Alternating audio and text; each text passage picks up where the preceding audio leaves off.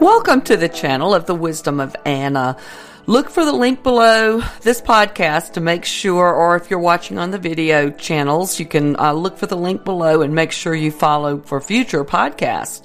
The link below will direct you to your favorite podcast listening studio, including Apple, Spotify, and Google Podcasts. Once you open the podcast link, scroll over, over either the Uh, either of those three buttons, Apple, Spotify, or Google. If you're not already listening on those platforms, you uh, will need to know to adjust your volume button as well. So just make sure you sign up for those and join me at Anna Perdue. Meanwhile, I also want to give a huge shout out to Kendrick K., Jesus V., and Casey Global Productions for your donations this month. It's been uh, pretty... Uh, as we know, uh, it's it's been kind of a struggle. So um, I'll let you know, I've, I've mentioned it in my earlier podcast that PayPal has permanently suspended my account, so it's much harder for me to uh, collect these donations. And if you are inclined to donate, you can do so by donating at the alternate account that's listed in the description box below, or you can click on, um, uh, go to stripe dot com, and the link for my Stripe, uh, stripe dot com donation is in the description box as well. And if you, um, have Zelle with your banking, my email address is perdueanna at yahoo dot com. And again, my mailing address is also in the description box. I appreciate any donations that you're able to give to help me get through this month and into the next one. And let's get started with today's message. And it begins today with the Pentagon Press Secretary, John Kirby. He, he tweeted this tweet today. And it's a hard, it's pretty sad, but he says, "We can confirm that the explosion at the Abbey Gate was the result of a complex attack that's resulted in a number of U S and civilian casualties. We can also confirm at least one other explosion at or near the Barron Hotel, a short distance from Abbey Gate. We will continue to update." And this comes on the heels of multiple senior Chinese officials' warnings against any proposed U S wanton sanctions on the Taliban by the United States in the aftermath of the group's takeover of Af- Afghanistan. The warning comes as the World Bank and International Monetary Fund, among other international institutions, are freezing the funding to Afghanistan in light of the Taliban's return to power, expressing both human rights concerns and confusion regarding who is currently serving as head of state of the country. The Taliban leadership hasn't appointed a head of state or announced the installation of any individuals as the actual leaders of their country as of yesterday, which was August the twenty-fifth. But the Taliban became the de facto national government of Afghanistan after the ex-president Ashraf Ghani Uh, Ghani fled to Kabul. That um, that was on August the fifteenth. The Taliban jihadists that have surrounded Kabul, they had surrounded er- hours earlier, but they hadn't entered the city. But following Ghani's flight, the Taliban leaders announced the country would reband as the Islamic Emirate of Afghanistan, and the Taliban would build a full government apparatus to replace the fallen republic as soon as possible. Well, meanwhile, China is trying to extend their support of this new regime. Afghanistan has huge deposits of natural resources that are estimated right now to be a trillion dollars or more, including what may be the world's largest lithium reserves.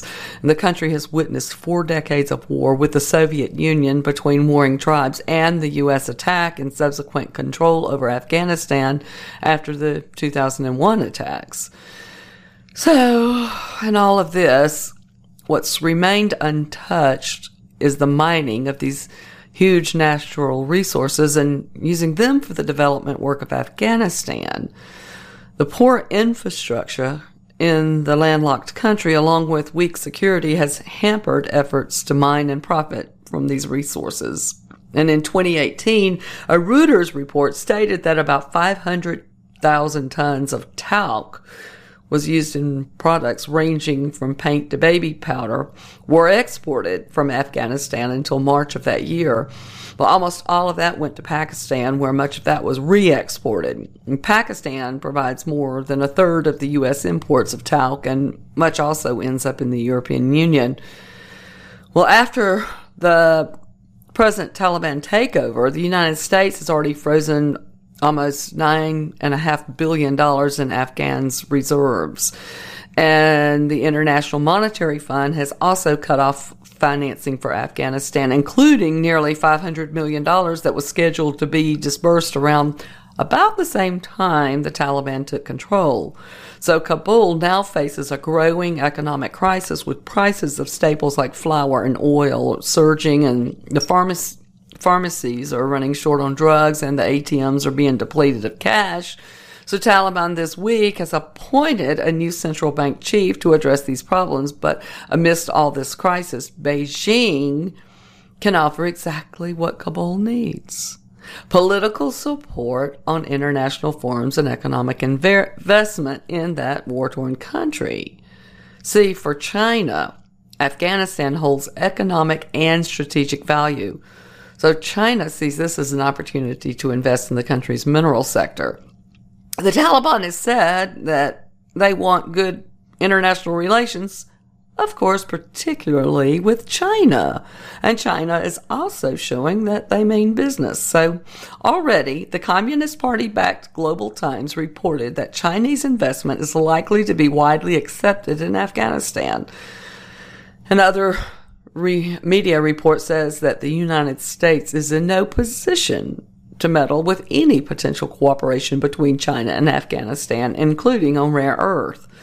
Beijing has been telling the Taliban do not do any terrorist attacks against China and view strong economic ties as key to ensuring stability. The plan is to take back these minerals to its own country and using Chinese-financed infrastructure that includes about sixty billion dollars in projects in neighboring Pakistan. In the mid two thousands, investors led by state-owned Metallurgical Corporation of China won an almost three billion dollars bid to mine the copper near Kabul. It still hasn't seen any output due to a series of delays ranging from security concerns to the discovery of the historical artifacts, and there's still no rail or power plant. Metallurgical Corp of China said in its twenty twenty annual report it was negotiating with the Afghan government about the mining contract after earlier saying it was economically unviable. In twenty ten, U S officials estimated that Afghanistan had one trillion dollars of unexplored mineral deposits. The then Afghanistan government had said that the mineral resources are actually worth three times that much. They include vast reserves of lithium, rare earths, and copper, materials that are critical to the global green energy transition. The Taliban takeover in Afghanistan comes at a critical time for the battery materials supply chain, and producers are looking to invest in more upstream assets to secure lithium supply. Currently, the United States, Japan, and Europe have been seeking to cut their dependence on China for the rare earths used in items like permanent magnets. Now that the U S has abandoned Afghanistan, they have forfeited those prime opportunities to not only further stabilize the region, but now they've lost a major resource as well. While China is establishing these trade talks with this, their new alliance with this newly formed terrorist government, they are positioning themselves to further distance any remnant alliances they may have once had with the United States. Of course, the United States military is exchanging the same sentiments. Three aircraft carriers embarking two different models of F thirty-five stealth fighters have assembled in the waters around Okinawa. The three-carrier group with two American flat-tops and one British one is among the most powerful naval formations to appear anywhere in many years. And it's not hard to understand the timing and location. The Chinese Navy in recent weeks has been rehearsing an invasion of Taiwan, the and the three U S military carriers are warning to China that an attack on the Thai island democracy could have profound consequences. Folks, it looks like we're getting ready to have some serious issues with this country. The three flat tops, they converged from separate directions, which was the British, American, and Dutch escorts for several weeks now. They've been crisscrossing the Western Pacific. And the nine nineteen foot carrier with two squadrons of F thirty-five B jump jets aboard, one from the Royal Air Force and another from the United States Marine Corps. They departed the U K for her maiden cruise back in May. Um, they sailed through the Mediterranean and across the Indian Ocean to, re- to reach the Pacific via the Singapore Strait. The U S S America was the first American flat top to join up with Queen Elizabeth. So America, an eight hundred forty-four foot amphibious assault ship with a conventional power, uh, power plant, that functions as a light carrier when she embarks a squadron, of, and she had the squadron of two F thirty-five Bs. So she sails from Japan, usually in the company of destroyers and other amphibious sh- ships from the United States seventh Fleet. But things are really heating up there. I mean, really heating up there more than they have in, in, in a long time. And just a few months ago, we learned how China had used the Bhutan land grab as an illustration to show the world their power. So it looks like we're trying to flex our muscles with China, and I just don't see that we have it to give right now. Um, we're definitely not making some good decisions. We learned only a few months ago how China used the Bhutan gra- uh, land grab as an illustration to show the world their power, and quietly seizing a chunk of land from its small Himalayan neighbor, Beijing is displaying the favored tactic of countries that want to alter the international order but aren't ready to confront it head-on. So over several years, China has sought to fortify its Tibetan border and gain leverage on the South Asian rival India by stealthily constructing a complex of roads, villages, and security installations on land that belongs to Bhutan. It's clear whether the Bhutanese government even realized that the People's Liberation Army had effectively invaded a small remote part of its territory, or if it even knew, but was powerless to respond. What is clear is that the Chinese presence is not leaving the world stage. And this is an increasingly familiar maneuver. This is the nature of territorial aggression in the modern world. It wasn't always this way. Before nineteen forty-five, it was more common to see the outright blatant conquest of entire nations. Just think of how many times Poland was wiped off the map by stronger powers since World War Two. However, only a single internationally recognized country, South Vietnam, has disappeared because of military aggression. When North Korea tried to so- conquer South Korea, or Saddam Hussein's Iraq temporarily swallowed Kuwait, the international community led by D C restored the status quo. Some scholars argue that a revolution in international law made the world safer for the weak.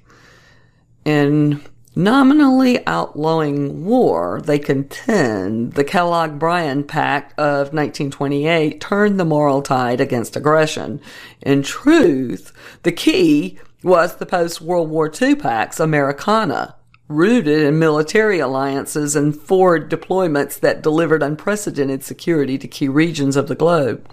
To allow unchecked military aggression, President Harry Truman explained to Congress in nineteen forty-seven, was to cast the world back into the dark anarchy that had just produced a cataclysm.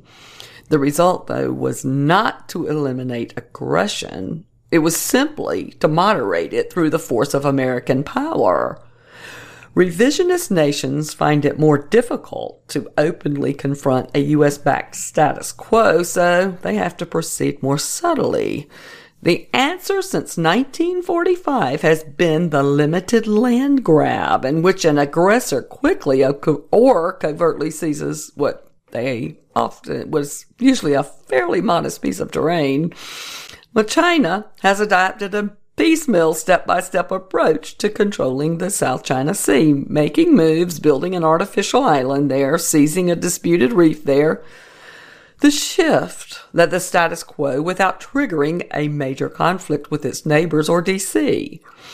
Beijing quietly sends troops onto pieces of inaccessible terrain claimed by India or Bhutan.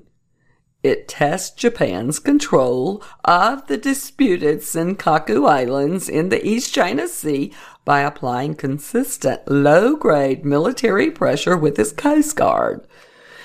In a way, the fact that aggression now happens mainly in this murky gray zone is a testament to what the U S and its friends have built since nineteen forty-five. China's sneaky conquest in Bhutan makes a mockery of its pledges that it will never seek hegemony or expansion. This Bhutan land grab from China is nothing new. As far back as twenty sixteen, reports have surfaced of the Chinese president gobbling up land masses all over.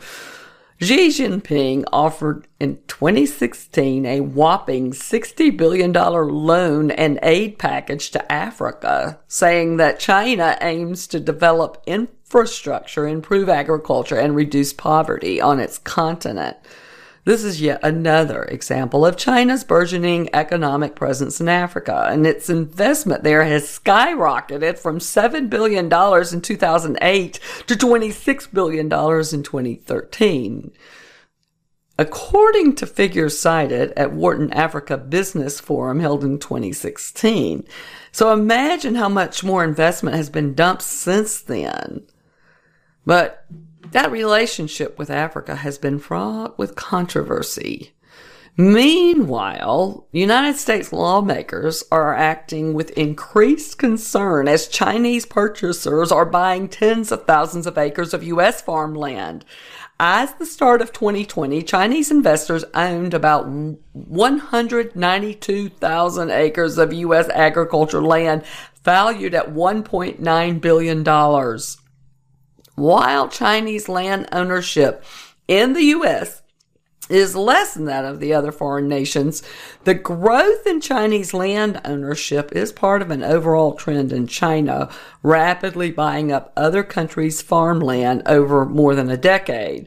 In twenty eighteen, the U S Department of Agriculture reported that China's agricultural investments in other nations had grown more than tenfold what they had. The extensive Chinese land holdings in the U S have stirred calls to cut China off and stem the potential U S reliance on those Chinese land owners from both sides of the political aisle. The current trend in the U S is leading us toward the creation of a Chinese-owned agricultural land monopoly. Representative Dan Newhouse, he had warned about this in a recent House Appropriations hearing. Newhouse had actually raised his concerns about the Chinese land ownership as he proposed an amendment in a new agricultural appropriations bill, which is House Resolution forty-three fifty-six, that would block any new agricultural purchases by companies that are wholly or partly controlled by the Chinese government, and would ban existing Chinese-owned farms in the U S from drawing from federal agricultural support programs. According to Joe Maxwell, president of Family Farm Action, foreign investors could likely still set up limited liability companies in the U S and designate an American owner to circumvent reporting requirements while still owning the U S agricultural land through their corporate structure.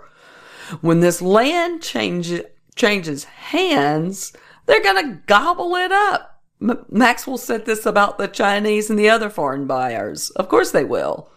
These investments artificially increase the value of that land, which then denies young and beginning farmers opportunities to farm. Is this what the former Secretary of State, Mike Pompeo, was speaking of when he addressed all fifty state governors at a gubernatorial assembly several years ago? Did our state governors and legislatures sell us out to China? Is this why our national legislature body is pressing for tyranny with such ease? I mean, really, these are questions worth considering. Remember, in a recent podcast titled Rise to Power, when I exposed the plans for the Nasara-Jasara financial reset being headed up by the Asian Investments Infrastructure Bank using the social credit score system, this is why I believe understanding history is key to reversing nefarious invasions.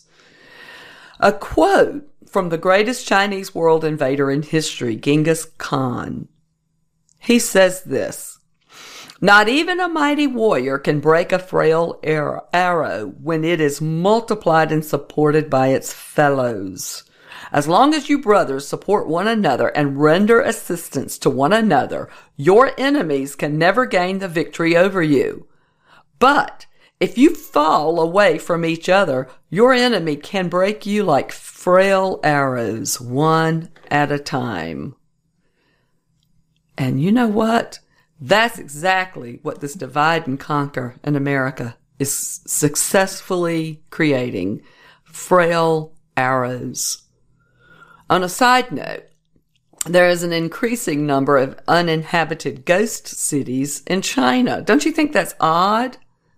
They seem like they've been abandoned for years after they've been constructed. People, they don't even know how many of these Chinese ghost cities even currently exist. I mean, they're, they're, they're guessing as many as fifty cities.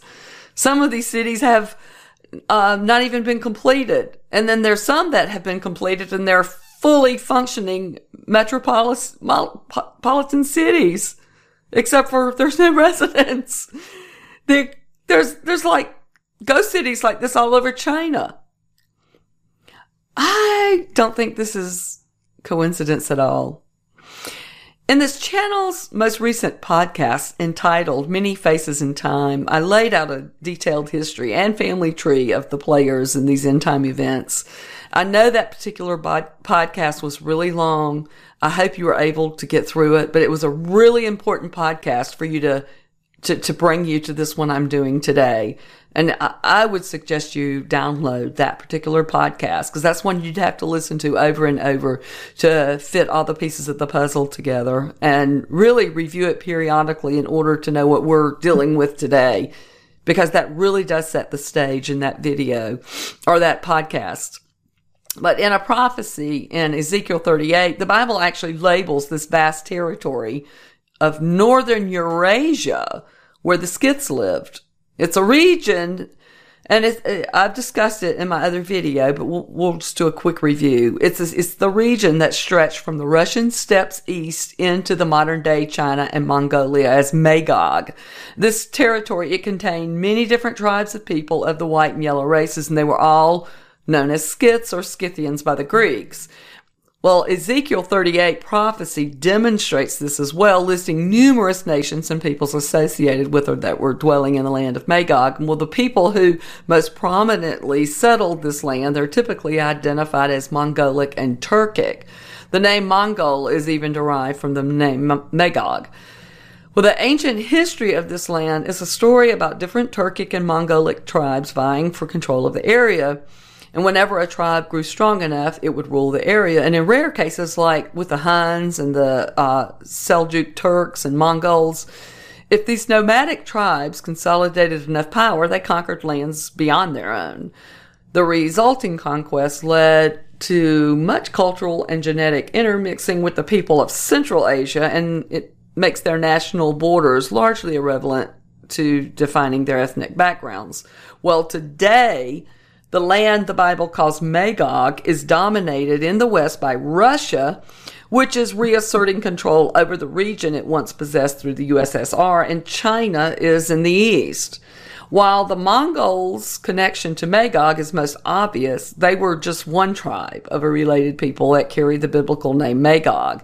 Ezekiel thirty-eight is a prophecy about the land of Magog and all the distant cousins that live there and are associated with each other, such as the Russians and Chinese. One of the Mongolic nomadic tribes in this area bears a special relationship with China, and they are the Khitan, a people that were responsible for China's modern name and is one of China's biblical names, Chittim, or Kittim. Isaiah twenty-three, one through three reveal that Chittim, modern-day China, will form a part of a global economic market along with Europe, and it should be no surprise that China will be an integral part of this economic partnership with Europe, as it is now the world's greatest exporter. These two trading blocs will soon dominate the global economy.